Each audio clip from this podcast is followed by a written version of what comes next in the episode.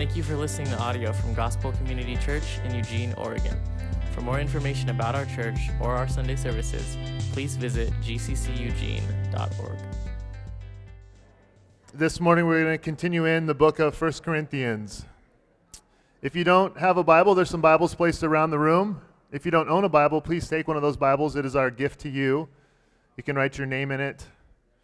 We want for you to have a Bible. So 1 Corinthians in chapter 1.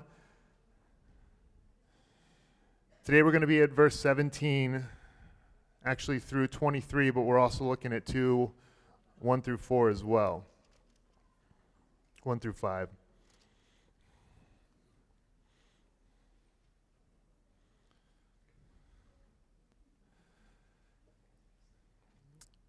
A few weeks ago, we started this series called, uh, titled Saints in Society. And over the few weeks, we've saw an intro to the letter of 1 Corinthians, which is an epistle, which is an occasional letter written to a uh, either a church or a group of smaller churches that uh, met in Corinth. And the reason why we've titled it Saints in Society is because Paul addresses the saints in 1 Corinthians. He doesn't say to the sinners that are in 1 Corinthians, he doesn't say to those that are helpless or hopeless, he says to the saints, which means set apart, which means holy ones. So that's how Paul addresses the church, the Christians. He calls them saints. It is not a title that we arrive at, that we work toward. It is, it is a title given by God's grace. So Paul says to the saints, plural, saints that are in Corinth. And so what we want to look at is what it looks like for saints to live in Eugene, for us to be saints in uh, our homes, for us to be saints in this society that God has placed us in, in our workplaces. And so we've looked at a few things over the past few weeks. We looked at the saints share the same testimony, which means that all the saints have the same testimony. We, we all share a testimony. We all share our testimony sometimes, but the ultimate testimony for the saint is actually Jesus' testimony in our place. So when we share our testimonies, it's good to be reminded that we actually have a greater testimony than the one that we've shared. It's Christ's life lived in our place. Then we looked at saints share the same story the story of redemption, the story of the Bible, the story of good news, the story of the gospel. And so we say that we, we all share that. And our job is all storytellers. We share the same story and, and we're equipped by the Spirit to go and tell the same story to other people. And so um, we've been invited into the story, we've been called in the story, and now we get to go and share the story with others. This morning we're going to look at this. The saints' comfort and confidence is the cross. That's the, that's the main point this morning that the saints' comfort and confidence is in the cross. Yesterday, I went grocery shopping, and I was grocery shopping with my five year old daughter, who's actually sitting in service with us uh, this morning. So, and her, her name is Joey. And uh, inside of Trader Joe's, this is just uh, it's, it's the time of month where uh, people are dressed up, and she's not always all about that. And uh, so there's people in there dressed up like zombies yesterday and stuff like that. And so what she does is she just kind of shuts down. And she's done this in the past whenever we've been in environments where she's freaked out by people in masks or stuff going on, is, is she just kind of shuts down. And so uh, I'm sure that Paul David Tripp, who's a counselor and speaks a lot to parenting, probably wouldn't agree with my tactic here or my method, just, just to be clear and upfront. Uh, but I've told her before because I'm like, I don't know how to like calm her down or comfort her, but I'm like, your dad can smoke those people, okay? like, push comes to shove, your dad can take them out. and and so that's not that's not going to be a great confidence for her for the rest of her life. But what she's starting to understand, what she's actually saying too, is is yes, but Jesus is stronger than you. And I'm like, exactly. So if, if, if you see this level of confidence in dad, how much greater is your confidence in Christ? And then so she's starting to get that and to understand that, which has been a bit of an encouragement. But here's the reality for us as Christians is our confidence or our level of comfort is who we place our confidence or our comfort in. And, and, and so if, if you were, uh, uh, I'll get flack from Hunter on this for using a sports analogy, but if, if you were a, if, if you were a, a running back in, in football and, and, and you're getting to run out, uh, getting ready to go out and for the next play, and, and someone comes on the field and they're like 75 pounds and they're like, I'm blocking for you on this one. You're probably like, no confidence. right? But if this big giant walks out in front of you and says, I'm blocking for you this time, then you have a different level of confidence. And so, what I want us to get at today and what I want us to see is that the cross for the saints is our greatest source of confidence and it's our greatest source of comfort. Let's pray. Heavenly Father, I pray that we're reminded this morning of what it is to be a saint. I pray you would take us to our confidence. Right now, Father, I don't feel confident. And I know that where I look for confidence is always my strengths and my abilities or successes or failures, and let those things define me. And I know that I'm sitting amongst a room of people that do the same thing. And so what we say is we need your help and we need your grace. We need your word and we need your cross and the message and the power of the cross to encourage us. Father, I pray that we see and behold Jesus and the cross through the power of your Spirit now in, in, in, in ways that we haven't or in ways that we have forgotten. Take us back to our source of confidence and our comfort. We declare our need for you and for your Spirit to teach us this morning. Open our ears. I know for the parents in the rooms and, and for anyone that's just fumbled to get here this morning, our lives are chaotic and a mess, and, and, and the reality is, is, is we are uh, so easily distracted. So I pray that you would uh, focus us right now, slow us down, calm us down. In Jesus' name we pray. Amen. Verse 17, we're going to dive right in and go for it. Verse 17. For Christ did not send me to baptize, but to preach the gospel, and not with words of eloquent wisdom, lest the cross of Christ be emptied of its power. I'm going to go ahead and read through our verses today and then come back to verse 17. For the word of the cross is folly to those who are perishing, but to those who are being saved, it is the power of God. For it is written, I will destroy the wisdom of the wise, and the discernment of the discerning I will thwart. Where is the one who is wise? Where is the scribe? Where is the debater of this age? Has not God made foolish the wisdom of the world? For since in the wisdom of God the world did not know God through wisdom, it pleased God through the folly of what we preach to save those who believe. For Jews demand signs and Greeks seek wisdom, but we preach Christ crucified, a stumbling block to Jews and folly to Gentiles. But to those who are called, both Jews and Greeks, Christ, the power of God and the wisdom of God.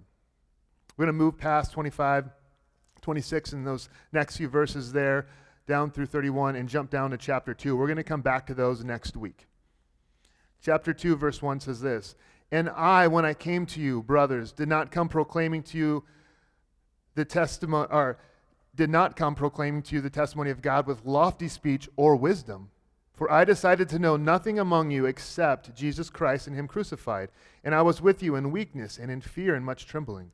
And my speech and my message were not in plausible words of wisdom, but in the demonstration of the Spirit and of power, so that your faith might not rest in the wisdom of man, but in the power of God. So, kind of where Paul starts on this in verse 17, he uh, uh, uh, wraps that thought up down in chapter 2, verses 1 through 5. For Christ did not send me to baptize, verse 17, but to preach the gospel, not with words of eloquent wisdom, lest the cross of Christ be emptied of its power.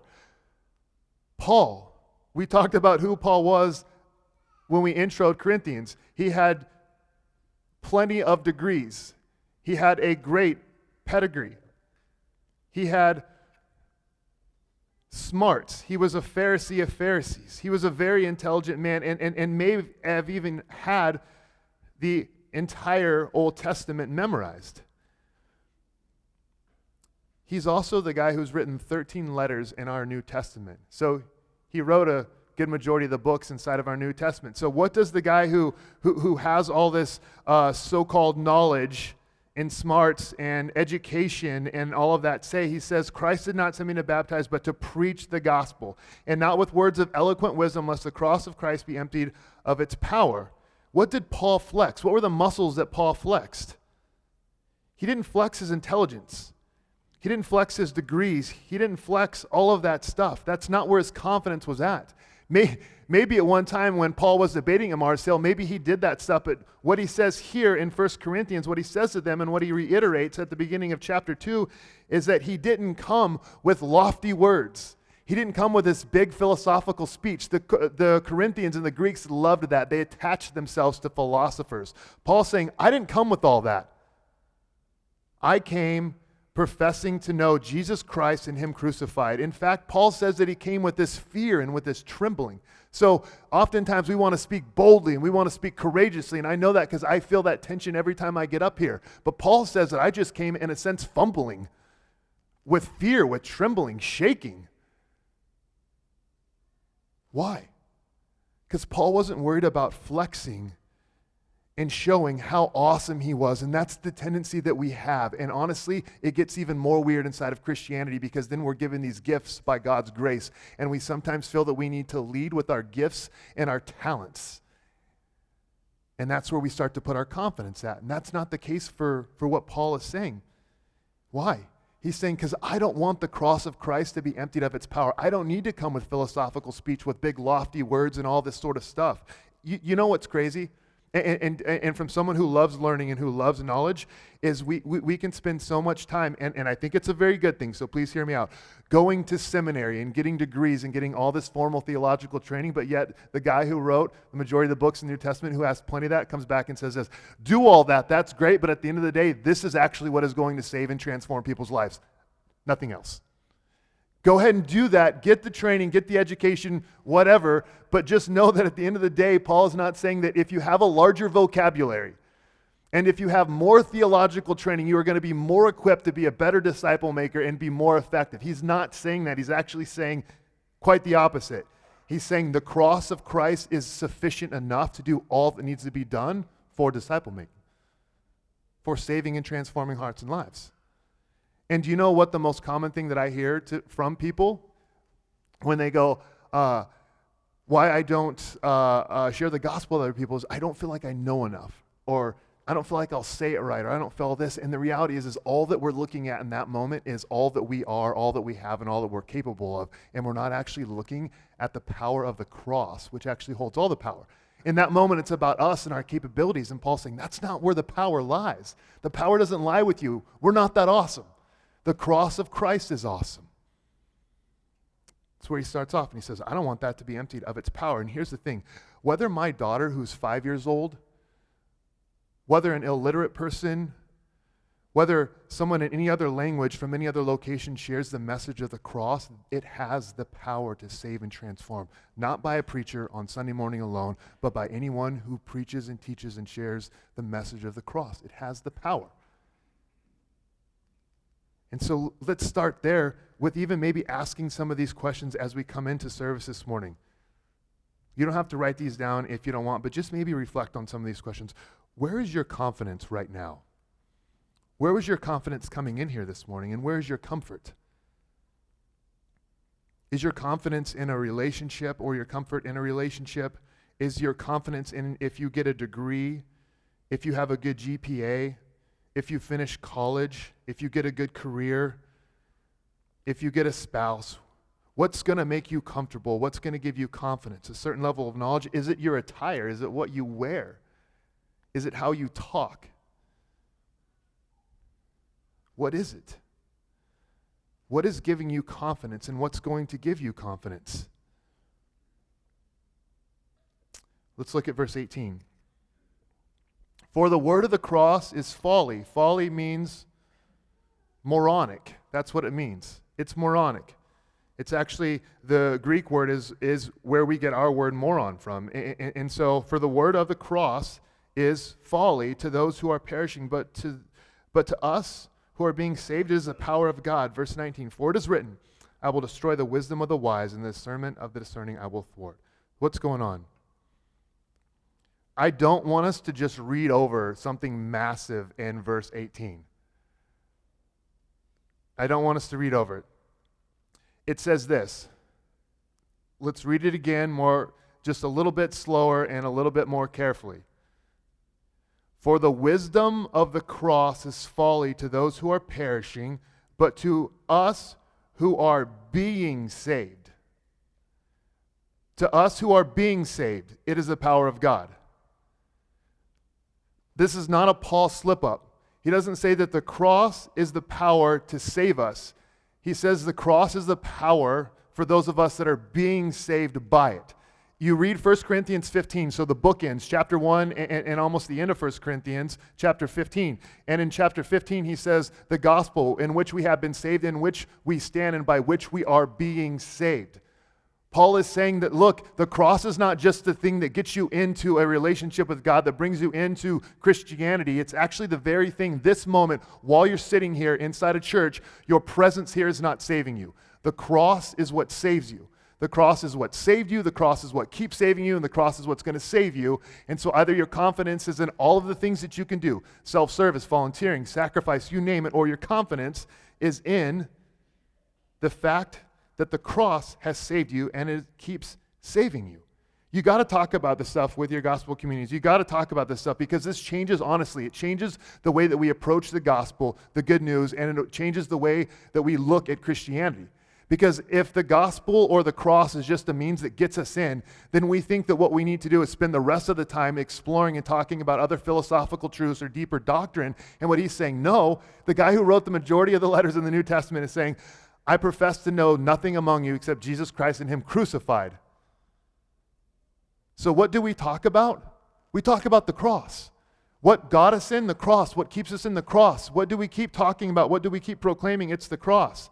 Paul didn't give us 10 steps. Paul didn't say, preach these 10 steps and this will be awesome. He didn't say, do these things. This is a list for you to do. He said, I'm going to preach the cross because it is the cross that has saved you and it's the cross in which you are being saved. You have to know that. Your confidence this morning is not that one time you look to the cross for it to save you, it's that right now the cross of Jesus Christ is literally saving you. Then he says, it's the power of God. Did you know that only three times in all of Scripture something is accredited to the exact power of God? I think we even have a slide for one. Romans 1:16. Let's look at the three uses. Romans 1:16 says this. For I am not ashamed of the gospel. Now, now, hear, hear me out. There's plenty of times where it talks about that God is powerful, but it says this is the power of God. So read this. For I'm not ashamed of the gospel, for it is the power of God for salvation to everyone who believes, to the Jew first, and also to the Greek. And then it says right here in 1 Corinthians, verse 18, For the word of the cross is folly to those who are perishing, but to us who, uh, who are being saved, it is the power of God. The hurricane, the earthquakes, the ocean waves, none of those things are attributed to the power of God. It says that the gospel and the cross, and, and later on in verse 23, it says Christ. That is the power of God. The power of God is shown in his salvation through the preaching of the gospel of what Christ has accomplished through the work of the cross. That is the power of God. And that's what Paul says. That's the power of God. And so, yet, we, we can spend a ton of time talking about a lot of stuff that we can do or if, if, if, to live your best life now and all of these sorts of things. But at the, at the end of the day, if the cross has the power of God, then why don't we just preach the cross? Why don't we talk about the cross and talk about how the cross brings, or, or how the cross speaks to every area of life?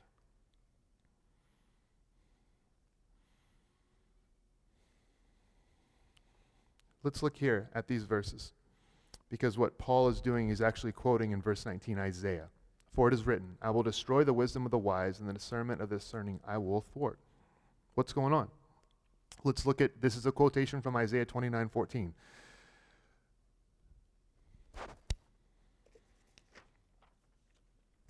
In Isaiah 29 14, it says, Therefore, behold, I will again do wonderful things with this people, with wonder upon wonder. The second word for wonder there is, is the Hebrew word pele.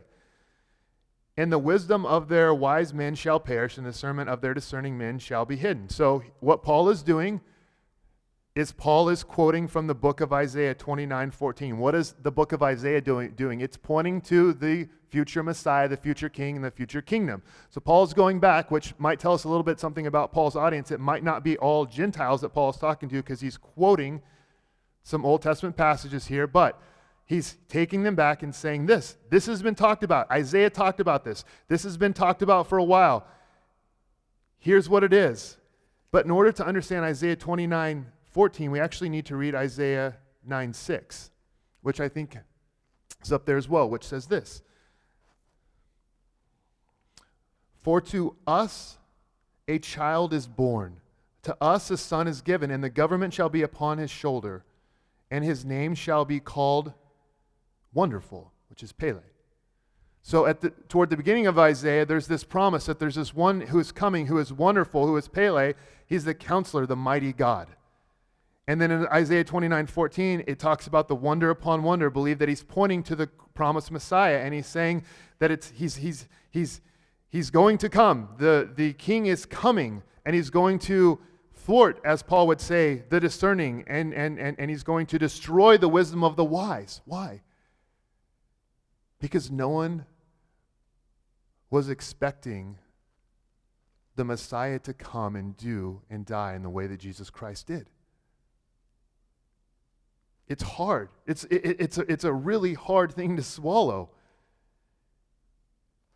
Why?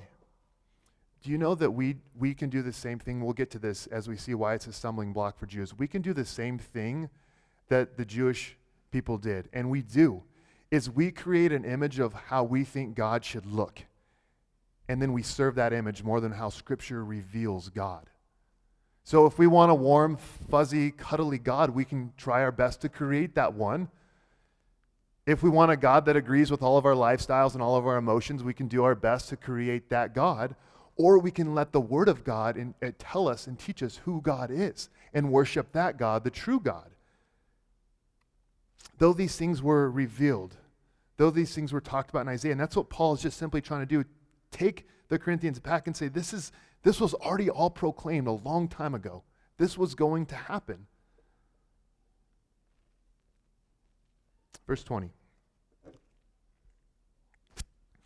Where is the one who is wise? Rhetorical questions here. Where is the scribe? Where is the debater of this age? Has not God made foolish the wisdom of the world? Verse 21. For since in the wisdom of God the world did not know God through wisdom, it pleased God through the folly of what we preach to save those who believe. These are three rhetorical questions here that actually Paul again is, is, is using Isaiah as a model. In, and you don't have to turn there, but uh, in Isaiah 33 18, Isaiah is asking these three questions. He says, Your heart will, uh, will muse on the tare. Isaiah goes on to say this where is he who counted? Where is he who weighed the tribute? Where is he who counted the towers? Toward the end of that passage in Isaiah, it actually talks about the king and the Messiah who's coming, who's going to save Israel. So actually what what what how we should read verse 20 is this. Where is the one who is wise? Where is the scribe? Where is the debater of this age? Where are the people? Where are they? we should actually hear it as more of a battle cry because Christ the King has already won. And, and he's saying, hey, the victory's been fought, the victory's been won. Where, where are the debaters? Where are the wise ones? Where are all these people? Isn't Christ the one who fought? Isn't Christ the one who won? We need to see it more as a battle cry because that's what Isaiah is pointing to. But here's the problem because it talks about the wisdom of this world. If the cross saved you and it's saving you, why do we look elsewhere? Just let it sink in. If the cross saved you and it's saving you, why do we constantly look elsewhere?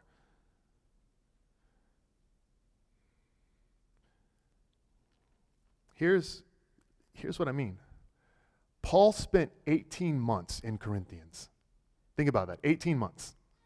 What did Paul say at the beginning of chapter 2 that he did?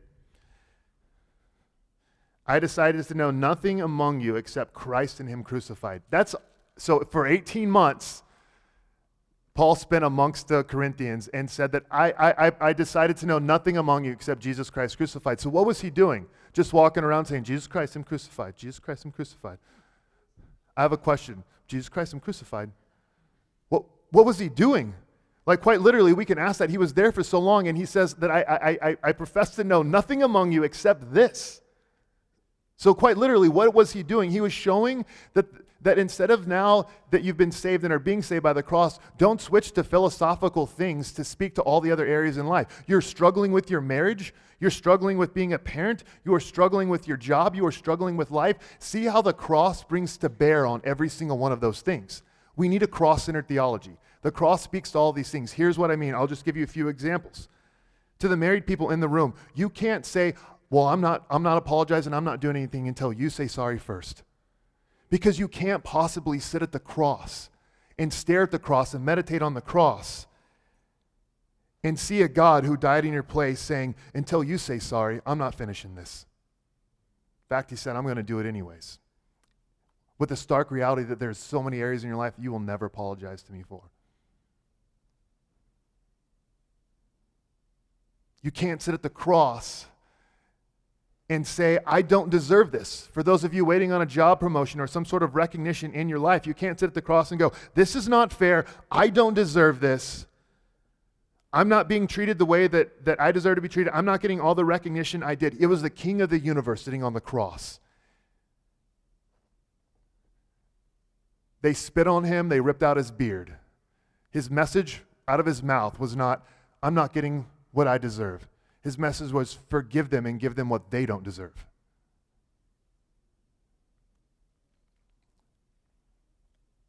Honestly, we, we, we have this this isn't fair culture. This isn't, uh, and this is language I use. This isn't fair. This isn't what I deserve. But the reality is, every time we say those words, we have this constant reminder of the cross, where Jesus did not get what he deserved, and where he was actually the true one person in all of human history who was not treated fairly. He's the one that has every right to say that. How else? How else does, does, does Paul show about the cross speaking to every area of life? When we say that I don't like the way I'm being disrespected, you know that people walk by the cross to remind the, the people and the criminals why they were there and that they deserved everything that they're getting, to spin on them, to yell things at them. And yet we go, I don't like being disrespected. I'm, I'm telling you, I, I don't like being disrespected. Who was more disrespected than the king of the universe? I, I don't feel like you're being loving right now. If, if you go to the cross, it's very hard for us to sit at the cross and behold the cross and meditate on the cross. I know this week my heart has been wrecked by all these sorts of things because these are the very things that I do. And it's very hard to, to make those claims if we keep the cross at the center of our minds, the center of our hearts, and the center of our conversations. It squashes. Remember, Paul's talking about division and unity here. Do you know what squashes it? The cross. Why? Because the cross doesn't give you a right to puff up or boast or be proud. It actually squashes all of that and says that's what we all deserve. Our marriage and our relationship, the cross speaks to all these things. It speaks to all of life. What we should do is not abandon the cross, but in our groups and in our conversations, talk about how the cross and the gospel speaks to every single area of life. Why? Because it is literally the power of God. If you want to change and transform these things, do it with the gospel, not 10 steps, not you do this, the gospel, the cross. That's what, that's what the Word of God is saying. That's where the power is at. So why do we abandon it and move on from it? As Tim Keller says, the, the cross, the gospel, is not the A to uh, the ABs are the A through C of Christianity or the ABCs of Christianity. It's the A to Z. I believe that.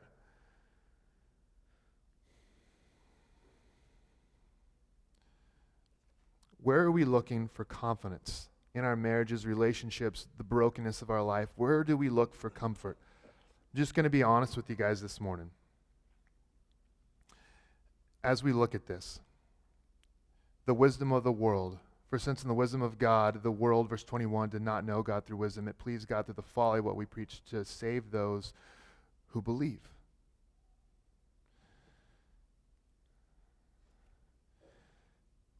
How does the cross bring confidence and comfort to us through everything that we're going through in life?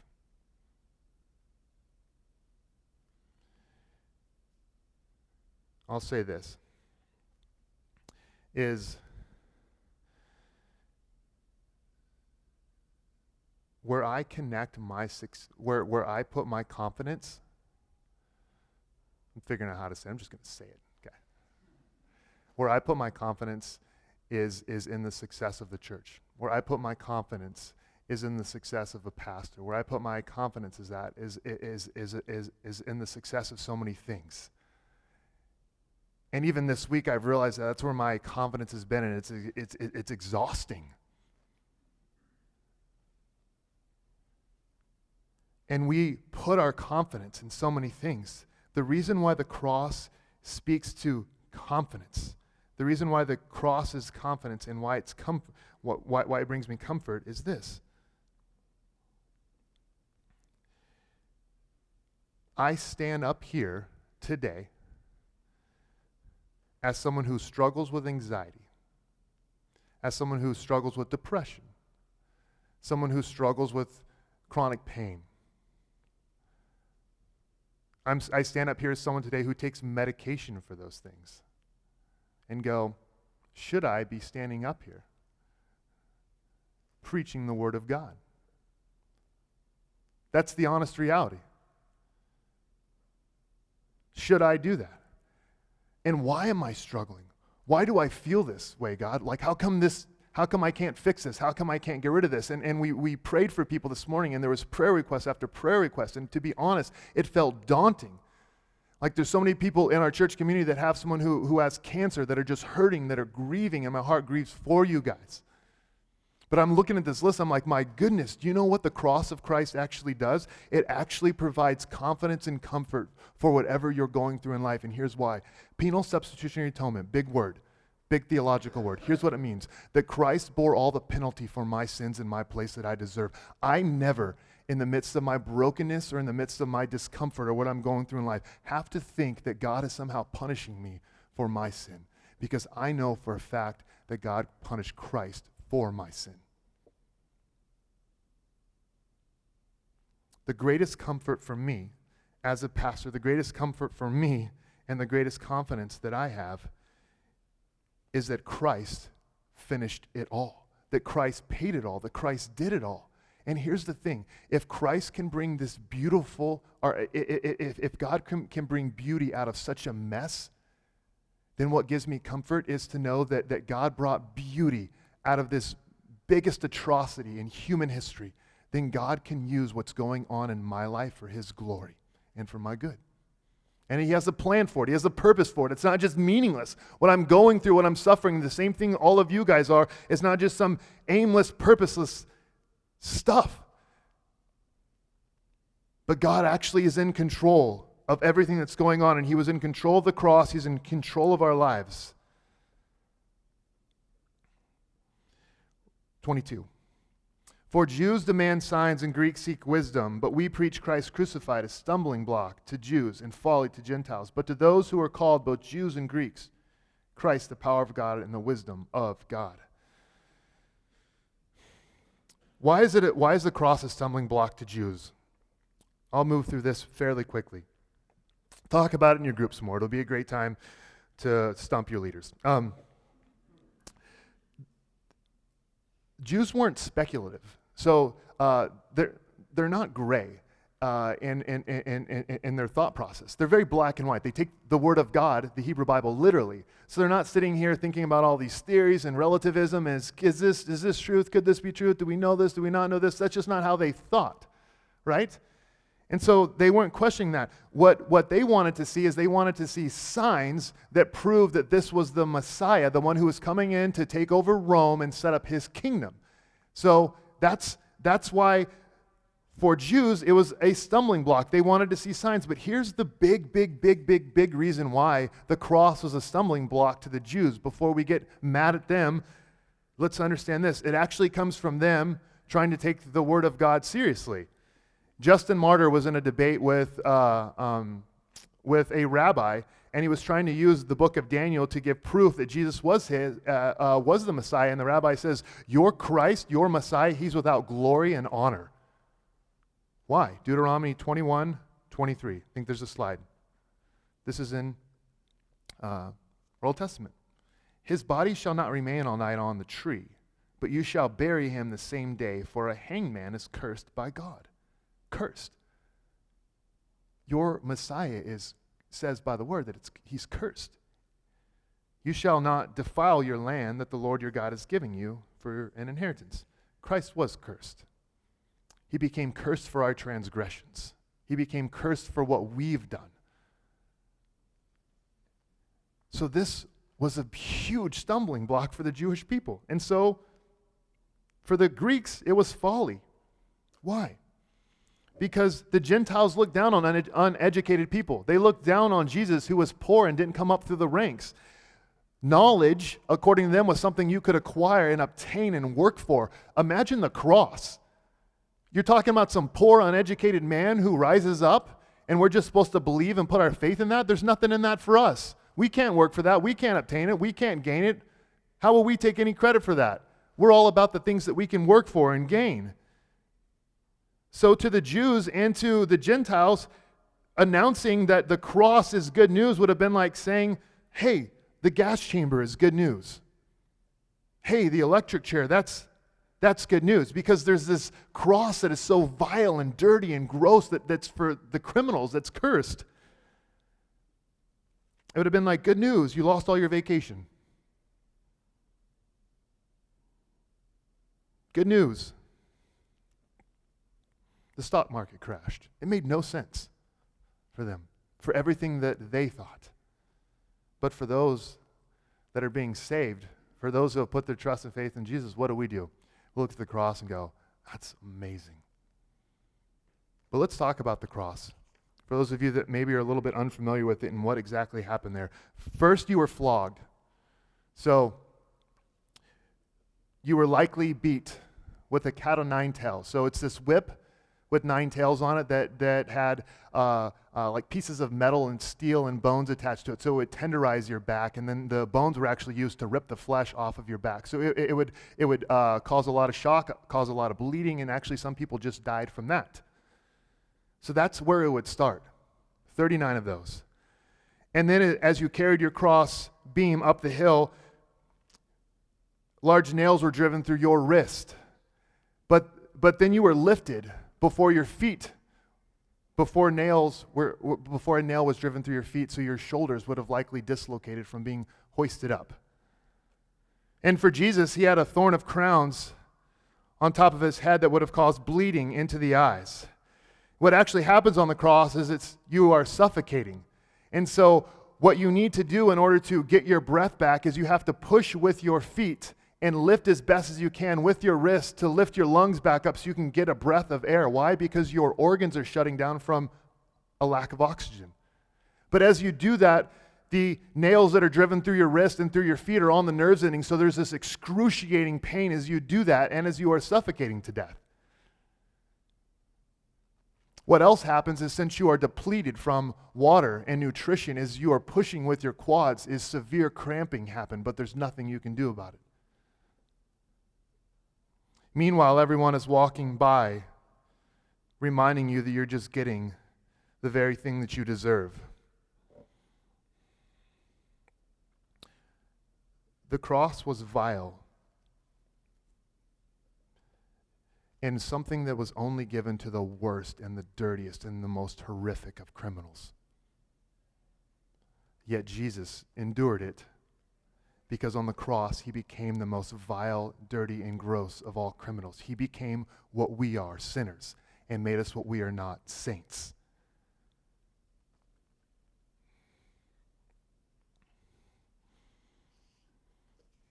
This message made no sense for people back then. And maybe you're in that boat today. And so let, let, let me say this with what the wisdom of the world is and what Paul is talking about there in verse 20.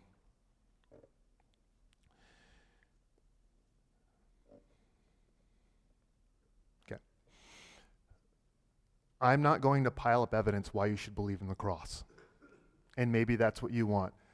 And maybe if, if, you, you, said if like the ceiling parted in here and something happened, then I would believe. But the reality is people saw miracles.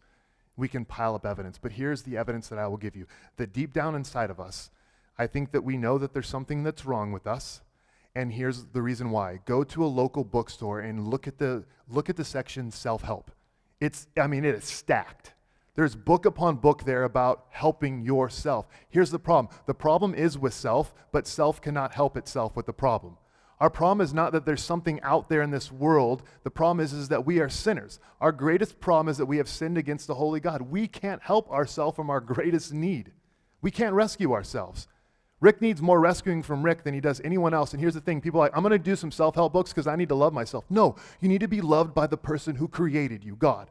And you can't do that by yourself. You have to have Jesus. And here's the thing every person in this room is saved by works. Every person in this room is saved by works, period. You're either saved by your faith in the works of Jesus Christ, or you're saved by your own attempts and your own works to try to help and save and fix yourself, which is impossible. That's one way. The other one is emotions. In Eugene, the wisdom of the world is emotion. Just do what feels good and what you love. That's dumb. D U M dumb. I know how to spell dumb. That's the whole purpose, just to, just to clarify. I've spelt words wrong from I've spelt words wrong from over here before. So it's dumb. Here's the reason why.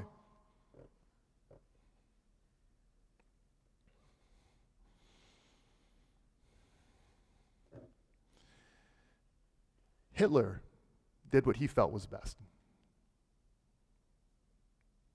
to wipe out the Jews from the face of the earth. That was an emotional thing. He felt it was right. If we chase what we feel is right, like our society tells us, and follow our emotions, I'll say this that is going to take us rogue real fast. And but here's here, here here's the thing: is my confidence and my comfort cannot listen. Please, from me on this. My confidence and my comfort cannot be in my emotions.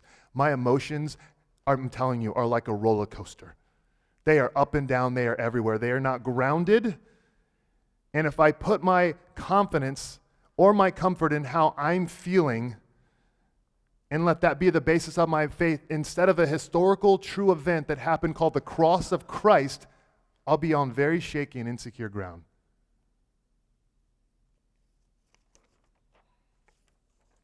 Let me just say this in closing. I have a lot more to say. I need to wrap up. So, Christ is the power of God. The cross is our comfort, and it's our comfort. So, let me say this My confidence, my great confidence, is not in my struggle against sin that I still have. It's not in my best day of victory where I'm going, yes, I did good, or it's not in my worst day of defeat where I'm like, oh, I did it again. My confidence and my comfort is not in my works. My confidence and my comfort is in this. It's in Christ's work. It's in the fact I'll never be abandoned. I'll never be forsaken. No matter what I'm going through or what I'm feeling, no matter the suffering in my life, the same God holds me in every detail of my life. The same God that holds that is the same God that orchestrated the beauty that came through the cross.